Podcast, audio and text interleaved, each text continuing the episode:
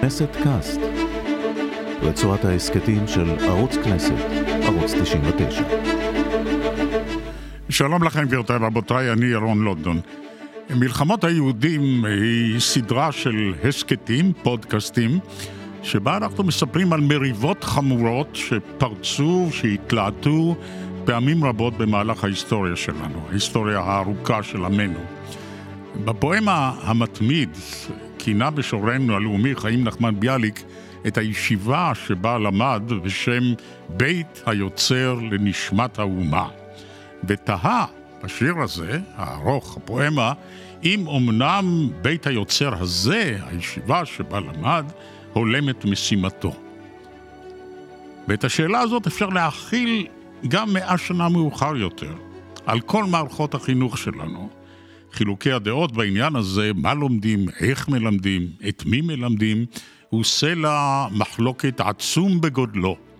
וייתכן מאוד שהבסיס של המהומה שאנחנו שרויים בה כעת הוא בעצם איך מחנכים, איך מגדלים את האדם הישראלי.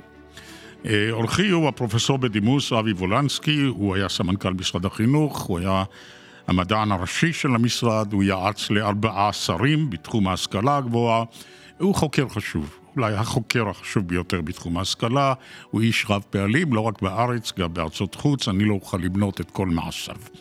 תודה רבה שהואלת לבוא אלינו, פרופסור וולנסקי. נתחיל בשאלה שעלתה בדעתי רק אתמול. שאלתי את עצמי, למה בכל העולם המתקדם יש אותו מבנה למערכת החינוך? בדרך כלל חינוך חובה. מגיל חמש, שנה אחת של גן, אחר כך שמונה כיתות בית ספר יסודי, כשהייתי ילד קראו לזה עממי, ואחר כך ארבע כיתות של תיכון, ואחר כך מי שהולך לחינוך הגבוה, אז תמיד לתואר ראשון מקדישים שלוש או ארבע שנים, והתואר bachelor, BA, עוד שנתיים ל-MA, master, ואחר כך דוקטורט כמובן זה פתוח. בכל העולם המתקדם, אותו מבנה, למה? כן, אה, זה קשור בעצם בהתפתחות התרבותית או התודעה של אה, מדינות העולם. במאה ה-19, ב-1833 לדוגמה, הייתה ועדה ממלכתית באנגליה, בבריטניה, שבדקה את מצב הילדים בעבודה. התברר שהיררכיית הביקושים לשוק העבודה הייתה במקום הנמוך ביותר גברים, במקום שלאחריו נשים, והביקוש הגדול ביותר הייתה לעבודת הילדים. ילדים אפשר היה לנצל, אפשר היה להעסיק ללא גבולות, אפשר היה להלין אותם במקום העבודה, והוועדה הזו בודקת ומוצאת שיעור עצום של ילדים שמנוצלים לרעה. אה, בסביבה הזאת, בשליש הראשון של ה... מהפכה התעשייתית. המהפכה התעשייתית. אנגליה הוויקטוריאנית. כן. ובתקופה הזו מתחיל לחלחל, מתחילה כאשר מציגים את הממצאים על עבודת הילדים ועל הסכנות ועל הפגיעות של הילדים. לדוגמה, ילדים צריכים לנקות מכונות שמייצרות כותנה, אה, הריגים. ולעיתים האצבעות שלהם נתפסות בגלגלי השיניים ואיזה אצבע נקטעת, ויש שם תיאורים פסטורליים נוראים שמתארים את התמונה המזעזעת על תנאי הקיום או תנאי החיים של ילדים ותנאי הניצול של ילדים. לפעמים אנחנו יכולים לראות את זה בעבודה של עובדים זרים שנמצאים בסביבתנו, את הניצול שקיים. התמונה הייתה קשה. אז ב-1833 מתפרסם הדוח, וכבר אז מתחילים אה, ללחש אה, כוחות שאומרים, הבה נקיים איזשהו, במקום אלטרנטיבה לעבודה, אה, לשוק העבודה, אה, מערכת לימודים. והרעיונות מתחילים סביב השליש האחרון של המאה ה-19, סביב 1865, 1870, אה, הצעות לחוק חינוך חובה. חוק חינוך חובה הוא תחילה מגיל 6 עד גיל 12, זה מתפשט במדינות שונות בארצות הברית, במועדים שונים, אה, בפרוסיה של אותם ימים, אה, באנגליה, האנגלים למשל חוקקו את החוק שלהם ב-1870, שנה אחרי זה קנדה, במקביל, בימים שלא היה טלפון ולא היה פקס, אז זה מתפשט כשרפה בשדה קוצים. השליש האחרון של המאה ה-19, חוק חינוך חובה, תחילה. Mm-hmm. אז לשאלה שלך, איך זה מתפשט עד התואר הראשון או yeah. כן. השני, היו לזה המשך. אנשים חזרו ממלחמת העולם הראשונה.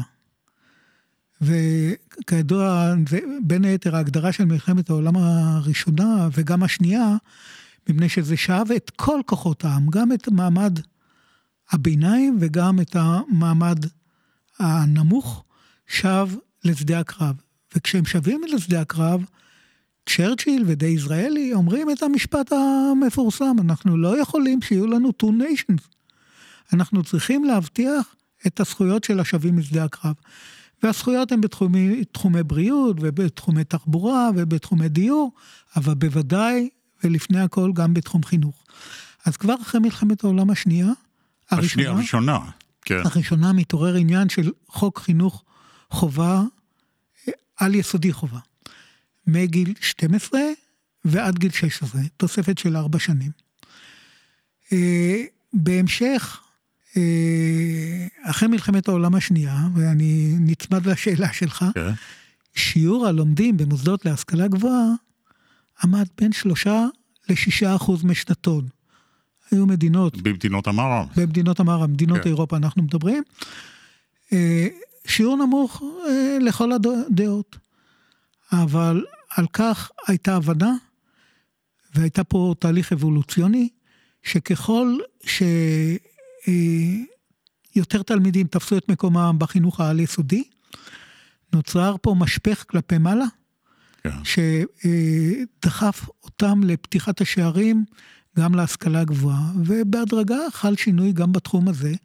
היום בחלק ניכר מהמדינות, בערך שליש מהשנתון כבר פוקד את מוסדות להשכלה גבוהה. כן. בישראל... והמבנה הזה של אה, שמונה שנים, ארבע שנים, חמש שנים של השכלה גבוהה עד לתואר MA, הוא שורר כמעט בכל העולם, ואיש לא שואל בעצם למה. למה אי אפשר ללמוד נניח שנתיים תיכון, אני יודע, תשע שנים עממי וכולי, וככה זה. אבל בוא, בוא נניח לשאלה הזאת, כי אני, אני, אני חותר אלינו. כן, אל, אבל אל, אני, כן. אני רק אומר שפה דווקא יש משהו שמכוון לשאלה שלך. כן. היום בטכנולוגיות המידע והתקשורת, כשאנשים רוכשים השכלה, לא דווקא אה, בחדרי האקדמיה ולא נהנים מהרצאות אה, של, על הקתדרה של המרצה, היום יש אפיקים חדשים שמבהילים היום את האקדמיה כאנשים אה, יש סימנים שמייתרים במידה מסוימת את ההכשרה האקדמית, אלא פונים לאלטרנטיבות. וגם את חדרי הכיתה, את וגם... המבנה הזה, הארכיטקטוני של הכיתה, ספסלים מול מורה עם לוח וכדומה. זה בוודאי... כן. אז בוא, בוא נעבור אלינו. אנחנו ירשנו את המתכונות האלה, את דור המייסדים, דור העלייה הראשונה, השנייה, השלישית, בעצם בנה את המערכות. בהתחלה זה ממשלת המנדט כמובן היא אחראית, וגם uh, המוסדות הציוניים, ההסתדרות נכון. פותחת רשת בתי ספר וכדומה. עכשיו השאלה היא, מה מלמדים? מי, זה נכון אה, גם למאה ה-19, גם למאה ה-20, גם למאה ה-21. מי קובע מה מלמדים, כמה מלמדים? אז אם אנחנו מתרכזים בעולם היהודי, העולם היהודי עובר את קו פרשת המים. קו פרשת המים, הביקורת, ואתה פתחת בה אה, בשיר, הביקורת על המסורת בת אלפיים שנה של לימוד בחיידר, וריבל קורא ללימודים בחיידר בתי מוות המה. Mm. ואנחנו מטילים על התלמידים משמעת, תוך התעלמות מהצרכים הפסיכולוגיים ההתפתחותיים שלהם, ומתעוררת ביקורת בעקבות אה, תנועת ההשכלה, תנועת הנאורות, שלא פוקדת תחילה את התרבות היהודית, ולאט לאט נפתח גם שער גם לאוכלוסייה היהודית. אה, אה, בשנת 1789 ניתן היתר ליהודים להירשם בתי ספר ציבוריים. עד אז הם היו מנויים ללמוד בבתי ספר ציבוריים. אתה מדבר בעיקר על גרמניה, אנגליה, צרפת. על רוסיה. על רוסיה, אה. כן. זאת הייתה... שם, רוב העם היהודי, תחת... כן. כן, אבל זה היה מיעוט, ובהמשך הדרך מתפתחים, מתפתח מושג דומה לבתי הספר הציבוריים, אבל בחברה היהודית, מוסדות תרבות. שהלכו והתפשטו באירופה, בעיקר ברוסיה, במזרח אירופה, 400 מוסדות כאלה. וההשפעה של האמנסיפציה, המהפכה הצרפתית, אה, תעשיית הדפוס, פתאום מופיעים ספרים של השכלה גב... אה, כללית, של שירה, של גיאוגרפיה, של מתמטיקה. ואלה מתחילים להשפיע גם על התודעה שמאפשרת אה, לימודים ורכישת השכלה כללית, וזה בעצם אה, העובר שמיילד את מה שבהמשך נוכל לדבר עליו, בית הספר התיכון, הגימנסיה העברית בארץ ישראל, אבל השורשים שלה הם בין היתר בגימנסיות הידועות באירופה. ב-1948 יש כ-650 אלף אה, יהודים במדינת ישראל. אה, איזה מערכות חינוך יש כאן? עכשיו, מה אנחנו מקבלים מתקופת המנדט? מה אנחנו מקבלים? אה, הגימנסיה הראשונה שקמנה בארץ ישראל ב-1906, גימנסיה הרצליה, שלוש שנים לאחר מכן הגימנסיה העברית בירושלים, ובשנת 1914 הריאלי בחיפה. אלה שלוש הגימנסיות mm-hmm. שמניחות את אבני היסוד לרעיון הגימנסיה בחברה היהודית או בארץ ישראל. השורשים של הגימנסיה בארץ ישראל הם שורשים של התרבות האירופאית, הגימנסיה האירופאית. אה, ה grammar school הבריטי. גימנסיון. גימנסיון. כן. כן, ומלכתחילה זה נועד ל fraction, זה נועד לאחוז שולי בחברה. Uh-huh. זה לא לכל החברה, זה חינוך אליטיסטי, זה חינוך לבעלי הכישרונות הגדולים של האומה. זאת התודעה שקיימת במערב, והתודעה והתפיסה הזו, שזה ייעודן של הגימנסיות, רק לשיעור נמוך בקרב הציבור, חודרת גם ל... והלימוד הוא אה, תמורת תשלום, לא, לא החברה משלמת בשלב הזה. נכון. הפרדוקס, אני אמשיך את המשפט שלך, עד 1979, כן. 1979, היה שכר לימוד מדורג גם אחרי הקמת המדינה. כלומר, ביטול שכר לימוד לקח אה, בערך אה, שבעה לא, עשורים. אני לא זכרתי את זה, לא זכרתי את זה. זבולון המר ביטל אה, עם הרפורמה הגדולה שנדבר עליה, מקווה שנגיע אליה, היה שכר לימוד מדורג. אני באתי עם תלוש המשכורת של האבא שלי, ועל פי זה נקבע שכר הלימוד. זבולון המר ביטל את זה ביטול מוחלט, היה פרק זמן שהביטוח הלאומי נשא את זה על כתפיים שלו. 1979 מבטלים את אה, שכר לימוד בישראל. עכשיו, המחלוקת על מה מלמדים ומי הוא אדון, מי הוא פטרון הלימודים, אה, מתחיל מיד, עוד לפני הקמת המדינה. אה, כשקמה מדינת ישראל יש כמה רשתות, אני הייתי אז בן שמונה או תשע, אני למדתי ברשת בתי הספר של הסתדרות, בית חינוך בצפון, זה לא נקרא בית ספר, בית חינוך בצפון, זה היה בית ספר עממי. אדי גורדון. אדי גורדון, במקרה שלי, כן, זה השני או השלישי כן. מבתי הספר האלה. היו בתי ספר של המזרחי, של, בפיקוח של, כן. אינני יודע של מי, של המפלגות הדתיות-לאומיות, ושל החרדים, ששם היו בתי ספר, רשתות רבות. לחצרות החסידיות, הם לימדו את בניהם. לתימנים, אני זוכר בכרם התימנים, הם למדו אצל המורי, עדיין ישבו על הרצפה וקראו אצל המורי.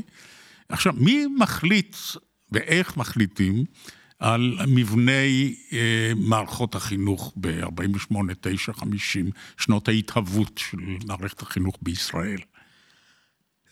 בשנים שאתה מציין, אנחנו נמצאים במעשה, בשני סוגים, שתי קטגוריות של מערכות לימוד. יש מערכות לימוד, זיקות שונות, פוליטיות, אה, של בתי הספר, אבל אה, יש שתי מערכות בולטות של מבנה תוכנית הלימודים.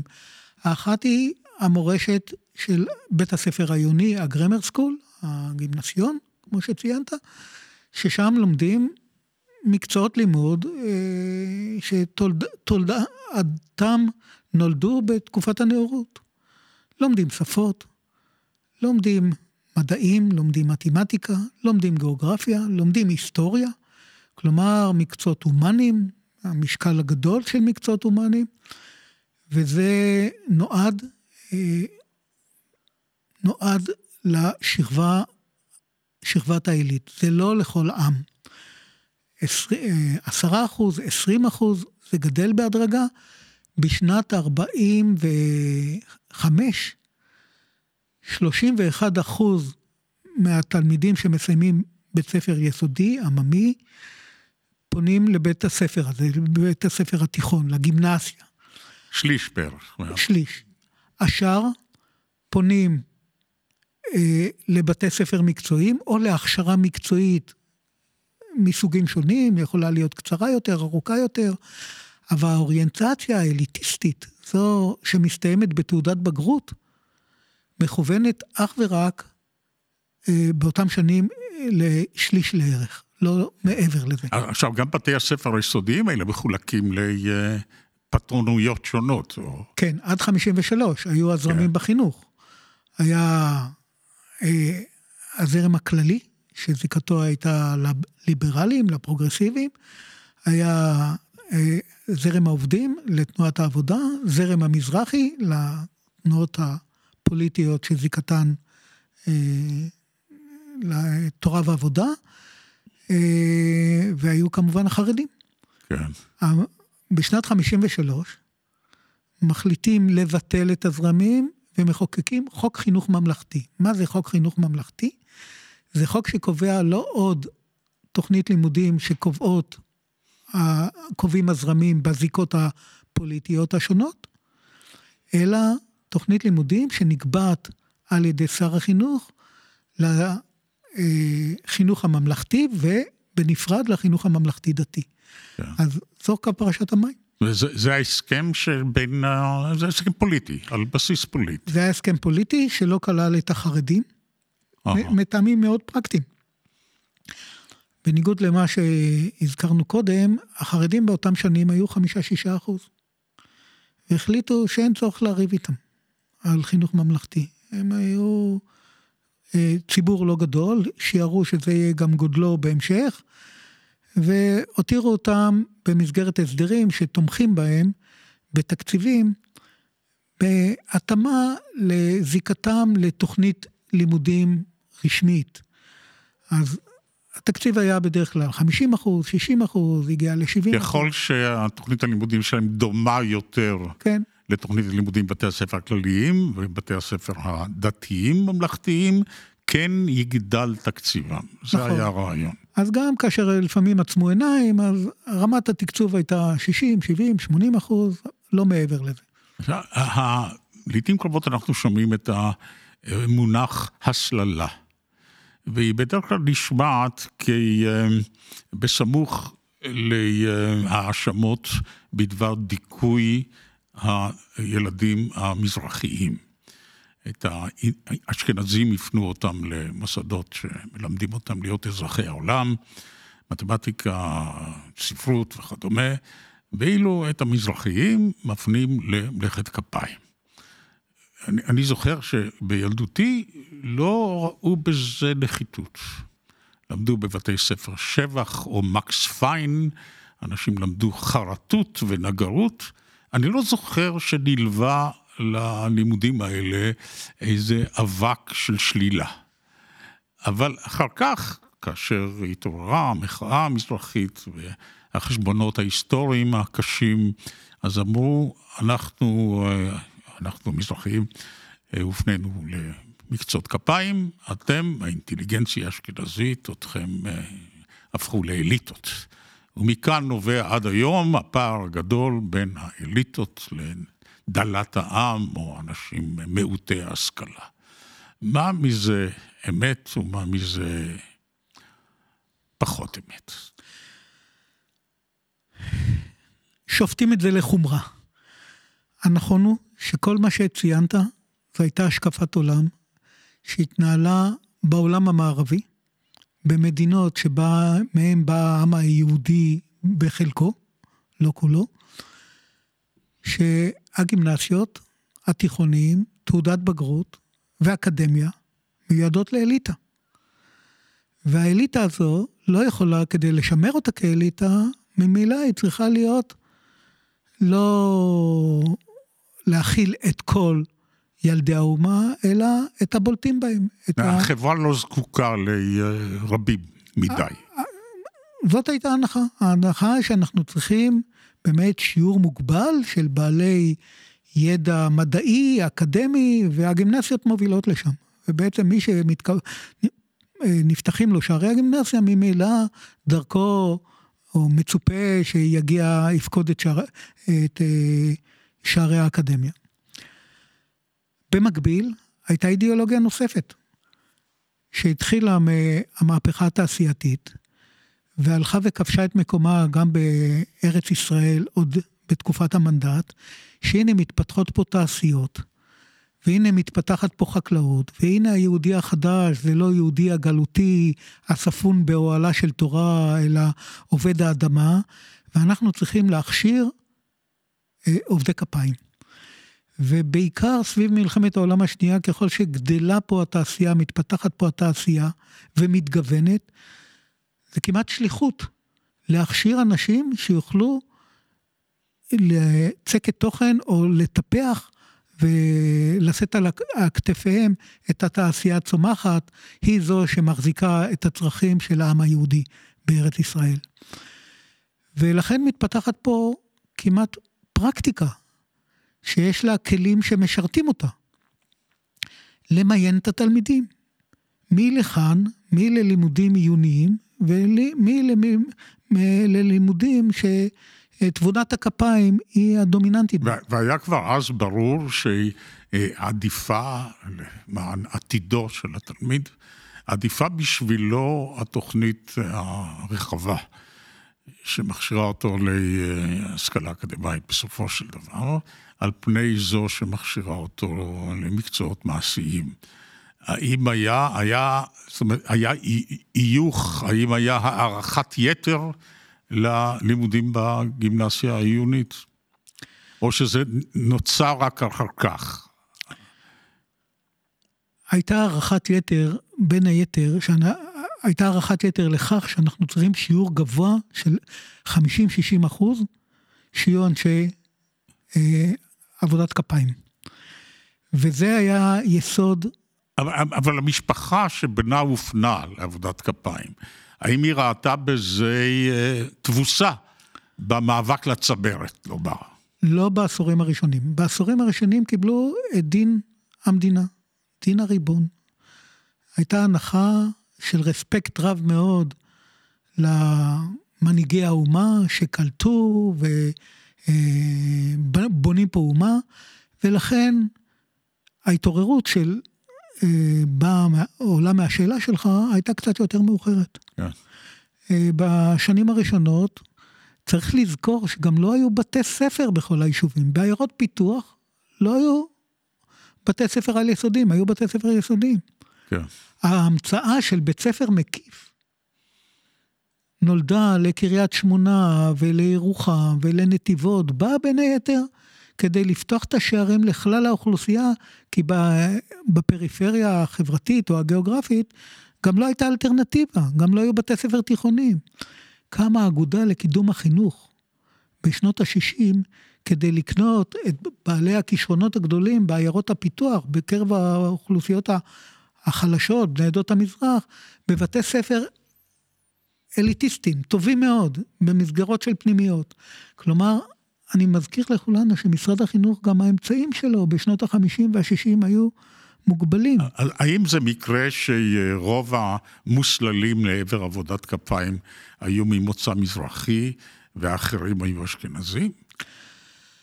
לא. האם זה... התנאים גרמו לכך, או שהייתה כוונת מכוון? או שבעלי העוצמה דאגו לכך שבניהם ילכו לחינוך המקיף. הייתה איזו אינרציה של שנות ה-40, שנות ה-50, נעצרה בשנות ה-60 האינרציה הזו, כשזלמן ארן, שר החינוך, ששר, כשבא ואומר וזועק בכנסת, וזועק בפני הנהלת משרד החינוך, איך זה יכול להיות שמאה תלמידים מבני עדות המזרח מתחילים את בית הספר התיכון, את העיוני, רק שליש מהם מגיע לכיתה י"ב, לכיתה י"ב. כן. בעוד מאה תלמידים יוצא אשכנז, אשכנזים, ילידי הארץ, מתחילים את כיתה ט', שני שליש מהם מסיימים את כיתה י"ב, אה, עם סיום כיתה י"ב משול גם למצוידים בתעודת בגרות, ועם אה, הדרך שלהם פתוחה בהמשך לאקדמיה. כלומר, מלכתחילה, אומר זלמן ארן, אתם יודעים מה? זוהי סלקציה, וזוהי סלקציה שלילית. והוא מטיח את הדברים בפני בן גוריון, והוא מטיח את זה בפני אשכול, והוא טורק דלתות. אם אתה רוצה לשמוע סיפור נפלא שסיפר אותו יוסי שריד, שהיה אז עוזר אה, לספיר, ארן... שר האוצר. שר האוצר. ארן בא לבקש להקים חטיבות, אה, את חטיבות הביניים ובתי ספר מקיפים בעיירות הפיתוח. והוא בא לספיר ואומר, אני רוצה 100 מיליון לירות של אותם ימים. וספיר זועק עליו, אתה יצאת מדעתך, השתגעת, איך אתה מעלה בדעתך 100 מיליון לירות?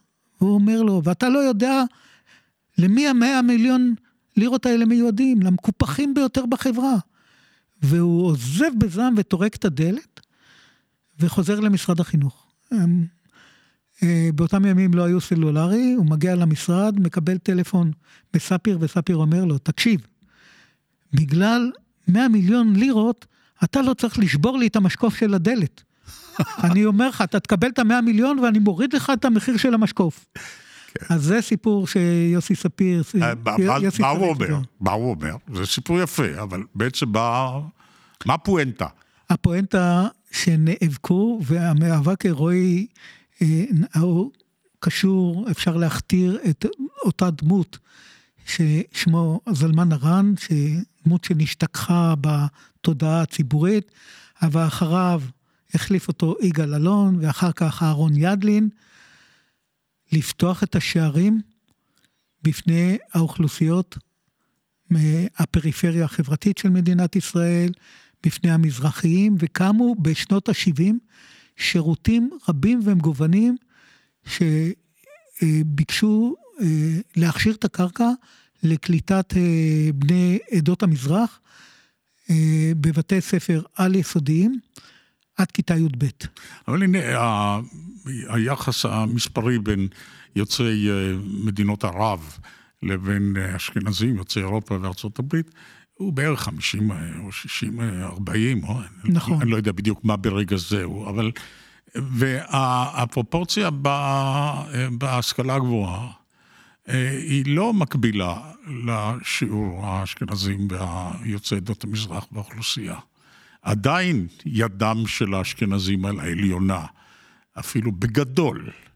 זאת אומרת, אחרי 50 שנה של אותו מאמץ הירואי, אם אמנם נעשה כדבריך, לדברי אנשים כמו סבירסקי, הסוציולוג, אה, אה, מנוכשלים, הוא טבע את, ה, את המושג הזה, אז שני דורות, 50 שנה, המדינה נכשלה במאמציה להשוות את סיכוייו של בין עדות המזרח לבין אשכנז.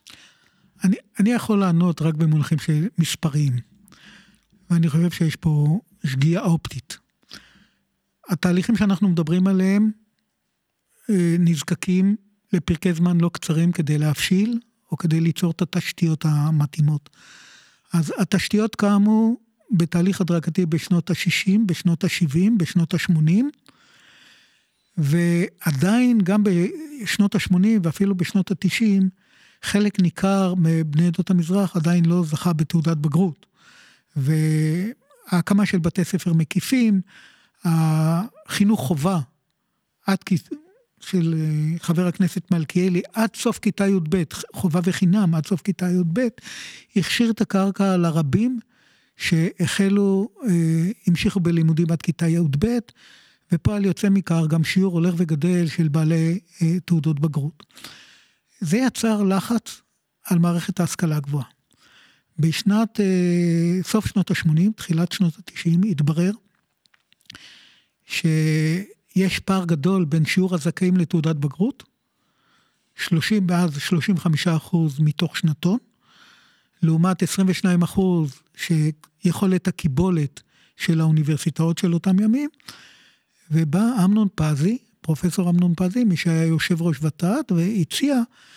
אה, הוועדה לתקצוב. הוועדה לתכנון ותקצוב, והציע תחילה לשולמית אלוני ולאחר מכן לאמנון אה, רובינשטיין, בוא במקום להקים עוד אוניברסיטה כדי לפתוח את השערים לרבים, נקים מכללות. נקים מכללות, נשדרג מכללות, ובעיקר בפריפריה הגיאוגרפית של החברה הישראלית.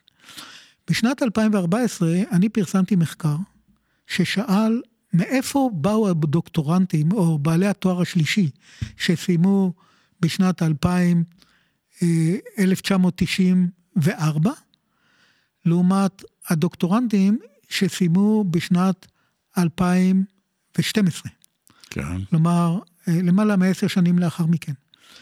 והתברר שבמשך למעלה מעשור, כי זה היה תהליך הדרגתי, נוצרה השוואה בין הדוקטורנטים שבאים מהעשירונים הנמוכים, אה, בדקתי 4, 5, 6, שאז כמעט מהם לא באו דוקטורנטים למערכת ההשכלה הגבוהה. כן. נוצרה, נוצר כמעט שוויון בין 4, 5, 6 לבין 7, 8, 9, בשיעור המסיימים... אתה מדבר על עשירונים. עשירונים, כן. עשירונים במונחים הסוציו-אקונומיים, כן. והתברר שאנחנו נמצאים בעיצומו של תהליך של צמצום פערים. אני לא רוצה להגיד סגירת פערים, כי סגירת פערים זה מושג, אנחנו רק יכולים לבחון את את המושג צמצום. אותו דבר אנחנו יכולים לדבר, אנחנו לא מדברים כרגע, אבל על המגזר הערבי קרה מהפך דומה במקומם של, מקומה של האוכלוסייה הערבית באקדמיה בעשור האחרון. במילים אחרות, בנקודת המבט שלי, אנחנו נמצאים בתהליך אבולוציוני של מאה שנה, שזוכה להעצמה החל משנות ה-60, עם פתיחת השערים, עם הקמת בתי הספר המקיפים, עם ביטול ההסללות, המסלולים, אה, בעיקר בבתי הספר המקיפי, אה, המקצועיים, ואנחנו רואים תהליך שבו יוצרים קשרים אה, שמטשטשים את המוצא, הקשר בין מוצא לבין השכלה של בני הארץ. ייתכן, כך אומרים לי, מחנכים ואנשי אה, אה, מדע, מורים באוניברסיטאות, אה, שהעניין הוא קצת מראית עין. כלומר, נכון שרבים היום זוכים לתעודת בגרות, אבל ערכה של התעודה או משקלה הוא נמוך. כלומר, רמת ההוראה נמוכה, הדרישות יותר נמוכות. כלומר, נעשו הרבה מאוד ויתורים על רמה לטובת היקף. ויש הבדל גדול בין אה, המכללות לאוניברסיטאות המחקר, שיש לנו שבע. אם אה, אדם שלמד משפטים במכללה ינסה להתקבל במשרד עורכי דין חשוב, אז יעדיפו את אה, עורך הדין או את המשפטן שסיים את תל אביב, ירושלים, אולי באר שבע, אולי חיפה, אבל לא את מכללת ספיר. אני לא יודע אם לא, הם לא לומדים, כן, הם לומדים שם משפטים. זה, זה מה שקורה. והיתרון של האשכנזים, או של מה שנקרא האליטות, או מה שנקרא היום ההגמונים, אה, נשמר, למרות כל המאמצים האלה. בואו נפרק את זה לשניים. הסוגיה הראשונה נוגעת לאיכות ההוראה בבתי הספר, או לאיכות התוצר. אתה אמרת רמת תעודת הבגרות. אני כמדען ראשי ביקשתי לבדוק, ואין בדיקה מדעית פשוטה יותר, את רמת בחינות הבגרות בשנות ה-50, ה-60, ה-70, ה-80 ועד אה, העשור שהייתי בו עד לפני עשר שנים. בדיקה מבחינה מתודולוגיה מחקרית פשוטה מאין כמוה. היה סירוב לשתף פעולה עם העניין הזה. כאשר היה ברור והיה ידוע הדברים שאתה אמרת, ואנחנו מכירים, אני הכרתי את זה מקרוב, כי המבחן של נבחר ציבור שבא לכהן כשר חינוך, על מה הוא נמדד בציבור? ויש פה איזה פרדוקס כואב שפוגע בציבור כולו. הציבור מוחא לו כפיים אם שיעור הזכאים לתעודת בגרות עלה באחוז אחד או שניים, או yeah. כן. שלושה, והוא מוריד אותו ביגון שאולה אם חלילה הוא ירד באחוז אחד. נכון.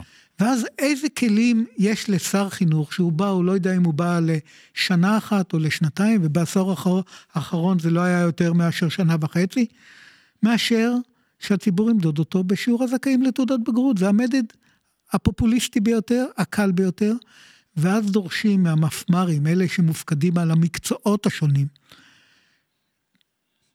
תורידו את רמת הדרישות. אני לא רוצה לראות כל כך הרבה נכשלים באזרחות.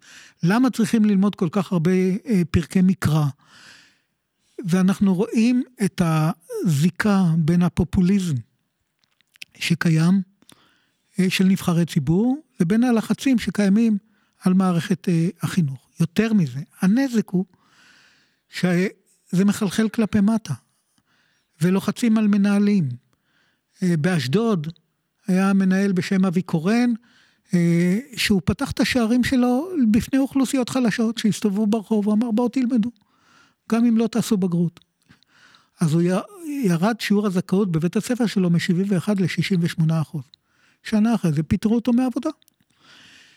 הלחצים של ראשי רשויות מקומיות על מנהלי בתי ספר, מהי יוקרה של רשות מקומית, במה היא מתגדרת, במה היא קוראת לציבור, בואו לגור במחוזותינו, בשיעור הזכאים בתעודת בגרות.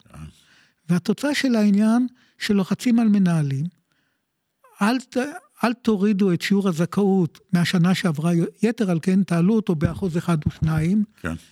והתוצאה של העניין, שהמנהלים לוחצים על מורים. Mm-hmm. ואנחנו יוצרים פה תרבות שלמה של, אה, תרבות של קיצורי דרך בדרך לתעודת בגרות, שמוזילה את איכות התעודה. יותר מזה, אה, סיפרתי לך קודם, אני כותב עכשיו בנושא הזה, פוגעת פגיעה חמורה מאוד באיכות ההשכלה הגבוהה. ואנחנו כחברה משלמים על כך.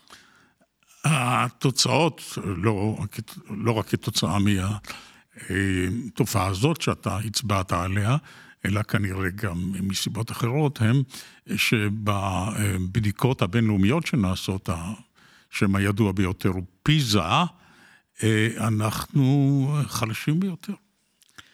מה יהיה? איך מדינה שמתפארת, ב... אומרת, אין לנו נפט, אין לנו מחצבים, יש לנו שכל יהודי. חלק גדול מהשכל הוא כבר שכל ערבי בהרבה מקומות, ואני שמח על העבודה הזאת, אבל השכל היהודי הוא לא מבריק כל כך. מה שאתה אמרת כרגע אין לנו שכל.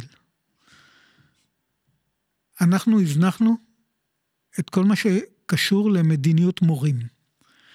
אנחנו הזנחנו, לא מתחיל מהיום, 20-25 שנה לאחור, את שמירה על איכות המורים. ואנחנו נמצאים בפיגור עמוק למול מערכות חינוך, שאני כותב עליהן, איך הן משמרות את איכות ההוראה.